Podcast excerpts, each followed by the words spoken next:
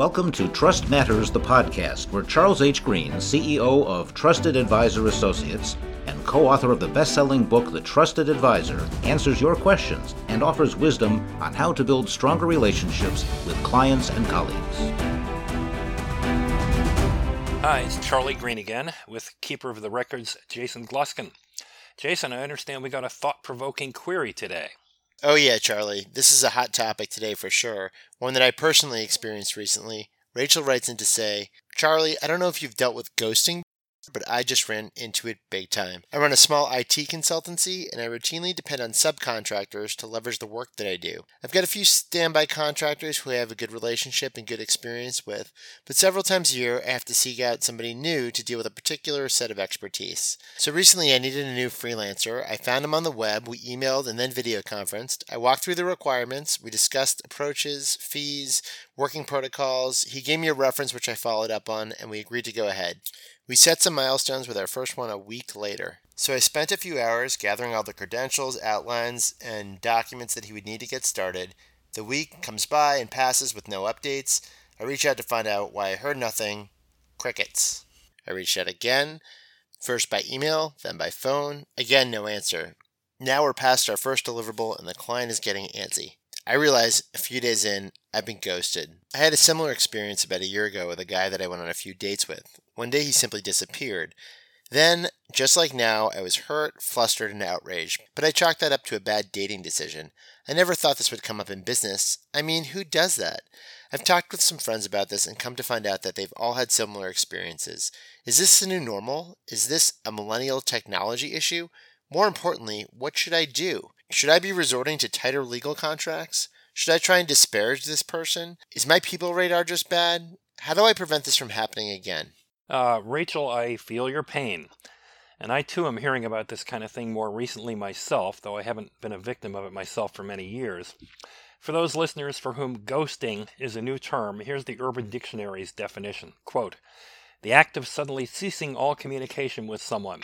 The subject is dating, but no longer wishes to date. This is done in hopes that the ghostee will just, quote, get the hint and leave the subject alone, as opposed to the subject simply telling them he, she, uh, he or she is no longer interested. Ghosting is not specific to a certain gender and is closely related to the subject's maturity and communication skills.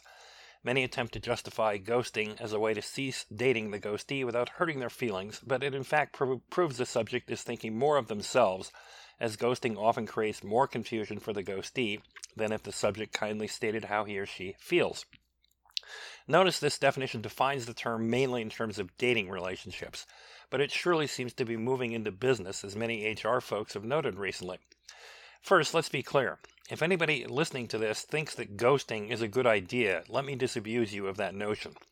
As the dictionary points out, it is a sign of immaturity at best it is self oriented for those of you who know the trust equation. That's the factor in the denominator that d- destroys trust disproportionately. There is nothing, nothing good about ghosting. Don't do it. Ever. Just don't. And if you think that doesn't apply to you, ask yourself whether you've ever put out an RFP or request for help to some vendors and then decided to just stop replying to those who didn't end up being right for you. As a vendor myself, I can tell you that happens about 20% of the time with inquiries that we get, there's even a label for it on CRM systems. It's called DNR or did not respond. If you've done that, you've ghosted someone, even if it was before the term arose. So look in the mirror or your past emails and ask if you've taken the easy way out by simply stopping to respond. And stop doing that. Don't do it again. But now let's turn to your situation, Rachel. What do you do when someone ghosts you? Basically, you've got four choices. Number one, you can keep hounding them. Number two, you can reach out open mindedly to give them yet another chance. Number three, you can publicly shame them. Or number four, resolve never to do business with them again and move on. Uh, frankly, only option D, number four, is any good. Do you really want to do business with someone like that after they've ghosted you? It's a pretty good indication of bad character and an indication you should take to heart. And don't waste your time and energy on seeking vengeance. Resentment is like taking poison and waiting for the other person to die. So, what can you do if you're ghosted? Honestly, nothing. More importantly, what can you do to keep from being ghosted in the future? Because prevention is the only useful action when it comes to ghosting. Here are five steps you can take to reduce the chances of it happening again. Number one, tell this story to any new subs early in your conversations. Don't tell it in terms of outrage, but in terms of saying you really want to have an open dialogue. If there's a problem, you want people to come to you directly and discuss it. Number two, on your first assignment, don't go full trust right away. Make sure you've got a backup solution or an intermediate checkpoint, something that ensures you against negative outcomes. It's not a bad idea to give someone a trial run anyway.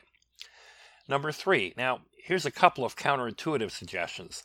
First, share something personal about yourself in early conversations. People tend to reciprocate, and they're likely to respond similarly. People are more likely to come to you with conflicts if you've had some level of interpersonal sharing than if they think they really don't know you anyway, so what the heck. Similarly, take a small risk on them. The logic here is that, again, people tend to reciprocate. If you trust them, they're more likely to be trustworthy with you. That might mean a small upfront payment, or sharing of some intellectual property, or sharing of information about your own business. Your choice. The point is to take a risk so that they'll take a risk on you. Finally, do video calls. Search out their background and talk about it. Where did they grow up? Go to school? Do you know people in common? People are far less likely to ghost you if they feel that they know you and you know them. You'll notice these are all small ways of increasing trust up front. Establishing trust up front is the best inoculation against the violation of trust later by someone who's vulnerable to the immature and destructive act of ghosting. And, not that it's your job, but doing so will help add to the emotional maturity of the contractor and make things a little bit better in the world at large. Not a bad deal. Reduce your risk, help fix a tiny part of the world at the same time. Be an ambassador of trust. You've been listening to the Trust Matters podcast with Charles H. Green. Send us your questions about trust, relationships, and business at podcast at trustedadvisor.com and visit trustedadvisor.com for tons of free articles, videos, and more.